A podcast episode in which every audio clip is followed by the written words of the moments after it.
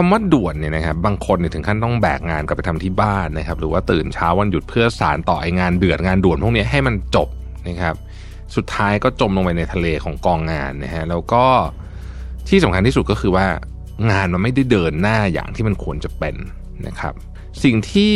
เรากำลังเผชิญอยู่ถ้าเป็นแบบนี้เนี่ยนะฮะเราอาจจะเป็นไปได้ว่าเราติดกับดักวังวนของสิ่งที่เรียกว่า false urgency หรือว่างานด่วนจอมปลอมนะครับ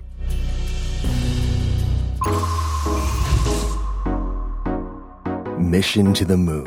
Continue with your mission. Mission to the Moon. Brought to you by Sunday Insurtech ประกันที่ผมเลือกใช้ Smart Insurance Bond Simple ประกันสุขภาพและประกันรถยนต์ยุคใหม่ที่มาพร้อมกับเทคโนโลยีและการตัดสิ่งที่ไม่จำเป็นออกเคลมง่ายในราคาที่ใช่แต่ยังให้ความคุ้มครองที่ดียิ่งขึ้นด้วยประกันที่ออกแบบมาด้วยใจ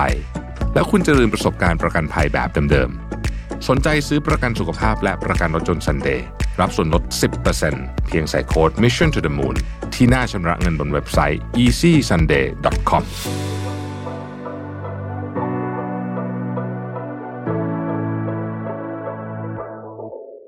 เตรียมพบกับงาน Mission to the Moon's Journey เส้นทางเรื่องราวผู้คนนะครับมาร่วมกันเป็นส่วนหนึ่งของการเฉลิมฉลอง EP ที่ 2,000 ของ Mission to the Moon และเป็นแรงบันดาลใจเพื่อก้าวต่อๆไปของพวกเราทุกคนพบกันได้ในวันเสาร์ที่ 27 มกราคม 2567 เวลา 12:00 น. ถึง 4:00 น. ณ Auditorium ชั้น 6 True Digital Park East ราคาบัตรเริ่มต้นใบละ 1,200 บาทซื้อบัตรล่วงหน้าได้แล้ววันนี้ที่ Line Official Account @Mission to the Moon เพราะการส่งต่อแรงบันดาลใจคือเป้าหมายของ Mission to the Moon แล้วพบกันนะครับMission to the Moon's Journey เส้นทางเรื่องราวผู้คน Presented by True Digital Park ศูนย์กลางเทคและสตาร์ทอัพที่ใหญ่ที่สุดในอาเซียน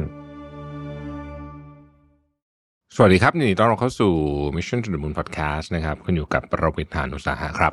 เนื้อหาหลักของเราในวันนี้เนี่ยนะครับเราจะพูดถึงคำที่เรียกว่า False Urgency หรือว่างานด่วนที่ไม่ได้ด่วนจริงนะครับผมคิดว่าสถานการณ์แบบนี้เนี่ยนะครับคุณอาจจะเคยเจอสมมุติคุณเปิดคอมพิวเตอร์ขึ้นมาแล้วคุณเข้าไปที่สักที่หนึ่งที่คุณใช้ในการจัดการเรื่องงานนะครับมันอาจจะเป็นแชร์ไฟล์อาจจะเป็นโปรแกรมก็ได้นะครับอย่างที่สีจันที่มิชชั่นนี่เราใช้ Asana อย่างเงี้ยนะฮะคุณเปิดเข้าไปนะแล้วคุณพบกับลิสต์งานที่แบบยาวเหยียดมากๆแล้วทุกอันมันขึ้นด่วนหมดเลยนะฮะคือมันขึ้นด่วนหมดเลยมันเป็นแบบนี้มาเป็นปีแล้ว คือมันเป็นอย่างนี้ตลอดเลยเนี่ยนะฮะหรือหลายครั้งเนี่ยเราทำงานตั้งแต่เช้าถึงเย็นแล้วก็รู้สึกว่าเฮ้ยหัวใจของงานมันยังไม่ไปไหนนะฮะแต่ว่างานเยอะมากๆเรียกว่าโคตรเยอะคำว่าด่วนเนี่ยนะครับบางคนเนี่ยถึงขั้นต้องแบกงานกลับไปทำที่บ้านนะครับหรือว่าตื่นเช้าวันหยุดเพื่อสานต่อไองานเดือดงานด่วนพวกนี้ให้มันจบนะครับสุดท้ายก็จมลงไปในทะเลของกองงานนะฮะแล้วก็ที่สำคัญที่สุดก็คือว่างานมันไม่ได้เดินหน้าอย่างที่มันควรจะเป็นนะครับสิ่งที่เรากำลังเผชิญอยู่ถ้าเป็นแบบนี้เนี่ยนะฮะ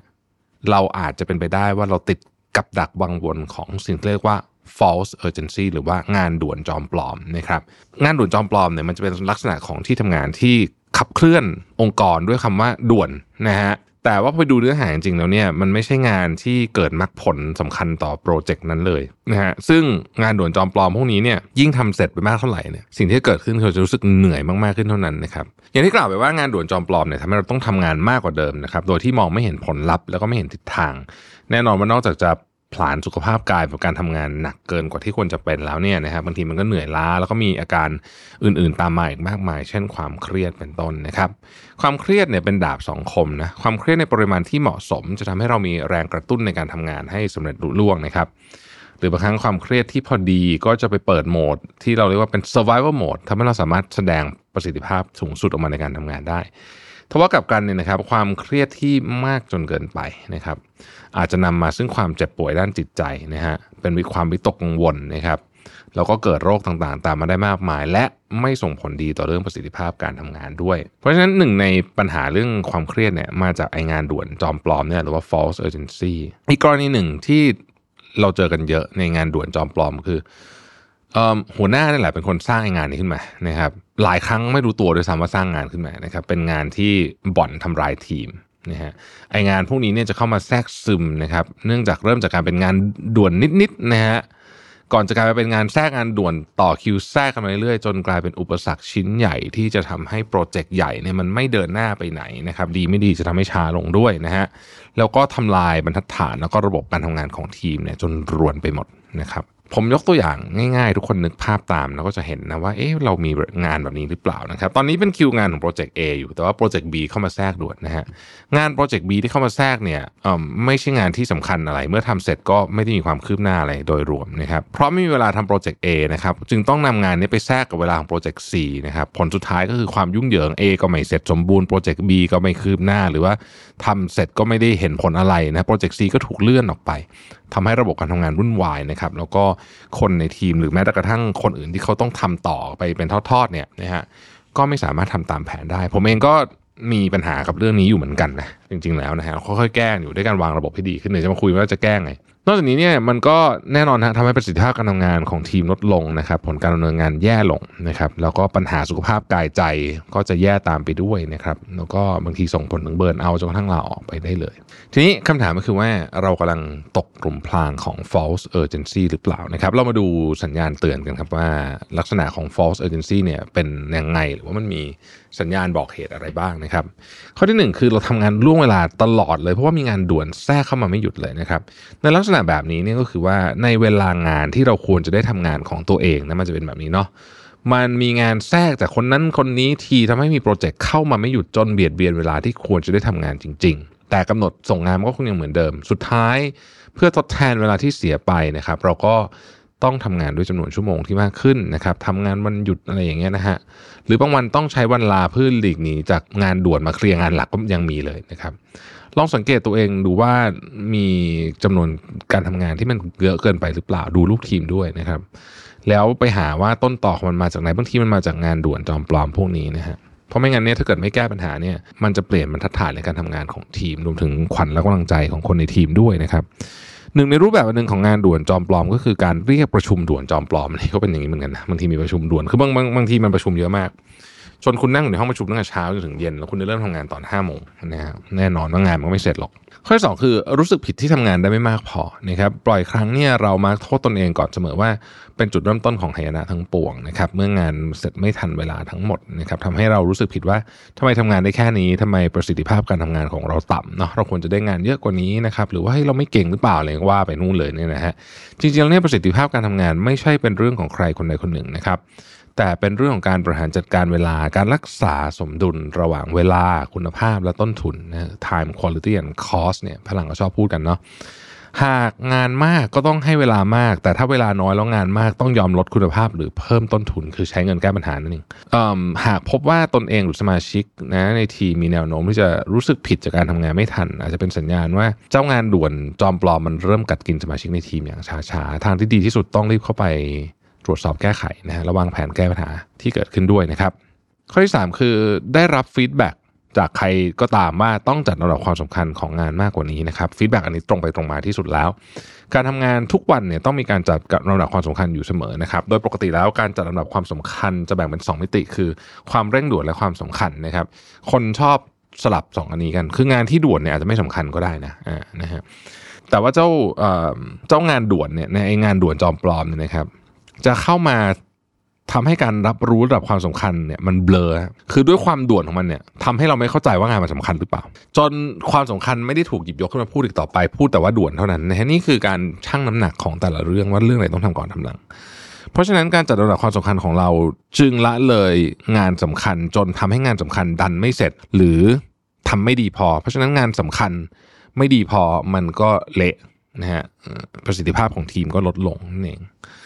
งเราต้องกลับมา refresh ความเข้าใจและ reset การตั้งค่ามาตรฐานความสำคัญและเร่งด่วนกันอีกครั้งหนึ่งพูดง่ายๆคือต้องรู้ว่าอะไรที่เป็น urgent กับ important ไม่เหมือนกันนะฮะไม่จำเป็นว่างานด่วนจะสำคัญนะครับงานสำคัญมีทั้งด่วนและไม่ด่วนไม่ด่วนก็มีนะฮะด่วนก็มีต้องเอาความสำคัญเป็นหลักเพราะว่า output ขององค์กรเนี่ยมันจะขึ้นอยู่กับความสำคัญของงานนั้นไม่ใช่ความด่วนนะฮะแต่บางเรื่องจริงคือมันแบบไฟไหม้อยู่อย่างเงี้ยต้องดับไฟก่อนนี่เข้าใจแต่ว่าไม่ใช่ทุกเรื่องที่เป็นแบบนั้นนะครับข้อที่สี่คือโปรเจกต์ที่ทำอยู่คืบหน้าช้ากว่าที่คิดหรือไม่คืบหน้าเลยนะครับงานด่วนจอมปลอมเนี่ยตัวมันเอง มักไม่ใช่งานด่วนที่สำคัญต่อความคืบหน้าของโปรเจกต์ใหญ่นะครับอาจจะเป็นงานยิบย่อยคือบางทีเลื่อนออกไปหรือไม่ทำเลยยังได้เลยนะฮะแต่เพราะว่ากำหนดส่งมันใกล้มากนะฮะแล้วคนก็ดูร้อนรนกับมันเหลือเกินนะครับคนจำนวนมากจึงไม่มีเวลาคิดทางอื่นนอกจากทำมันให้เสร็จดีกว่าหากพบว่าโปรเจกต์นึงใช้เวลายาวนานมากแล้วก็คืบหน้าเพียงเล็กน้อยลองสำรวจดูว่าเอ๊ะที่คนในทีมยุ่งตลอดเวลาเนี่ยเขายุ่งทำอะไรกันนะครับมันอาจจะเป็นสัญญาณได้ว่างานเกิดงานที่เป็น false urgency ขึ้นได้นะครับทีนี้วิธีการแก้ไขงานด่วนจอมปลอมทำยังไงนะครับ1คือมองหาที่มาของความเร่งด่วนนอกจากเดดไลน์แล้วเนี่ยภายใต้ฉากหน้าของงานด่วนที่หลายคนถูกให้ทำก็คือความวิตกกังวลนะครับของหัวหน้านี่แหละนะครับหรือของใครก็ตามที่ให้งานเรามาความวิตกกังวลเนี่ยได้ถูกซ่อนไว้ในงานนั้นและนำมันไปสร้างความกดดันและความกังวลให้สมาชิกในทีมในรูปแบบของงานด่วนนะครับยกตัวอย่างเช่นหัวหน้ากอไก่ได้รับความคาดหวังมาจากผู้บริหารจึงเกิดความวิตกกังวลว่าจะสร้างผลงานที่ตอบโจทย์ผู้บริหารไม่ได้เนื่องจากมีงานโปรเจกต์นี้มากดดันว่าทีมต้องทำให้เสร็จภายในกำหนดแต่ลืมคิดไปว่างานที่เสร็จนั้นอาจจะไม่ใช่งานสำคัญกับภาพรวมของทีมเลยก็ได้ดังนั้นการจะกำจัด false urgency ออกไปได้ต้องรู้ทันความเร่งด่วนนะครับด่วนนะรู้ว่าด่วนแต่ว่าสำคัญจริงหรือเปล่าหากไม่เสร็จงานมันจะไปต่อไม่ได้เลยไหมหรือว่ามันด่วนเพราะว่าเราอยากเติมเต็มความรู้สึกบางอย่างเช่นความรู้สึกวิตกกังวลของเราเท่านั้นเองอันนี้ต้องแยกดีๆนะครับโดยเฉพาะคนที่เป็นหัวหน้าสำคัญมากนะครับข้อที่2คือจัดลำดับความสำคัญโดยไม่ยึดติดกับกำหนดส่งที่ใกล้ที่สุดก่อนนะครับเราต้องรีเซ็ตมาตรฐานความสำคัญกับความด่วนในองค์กรสมัยนะฮะคืองานเร่งด่วนเนี่ยมีองค์ประกอบใดบ้างเราต้องมาคุยกันนะครับเช่นเร่งด่วนเพราะว่ามันเป็นงานของลูกค้าใหญ่สปอนเซอร์เจ้าใหญ่หรืออาจจะเป็นของคนที่มีอิทธิพลมากๆกับองค์กรอะไรอย่างเงี้ยนะครับเป็นต้นสมมุติเรานิยามแบบนี้เราต้องพิจารณามิติอื่นด้วยนะโดยประเมินว่างานนั้นอ่ะมันสำคัญมากเท่าไหร่และเร่งด่วนมากเท่าไหร่นะครับวิธีการก็ง่ายมากใช้ Eisenhower Matrix นะครับ Priority Matrix นะครับ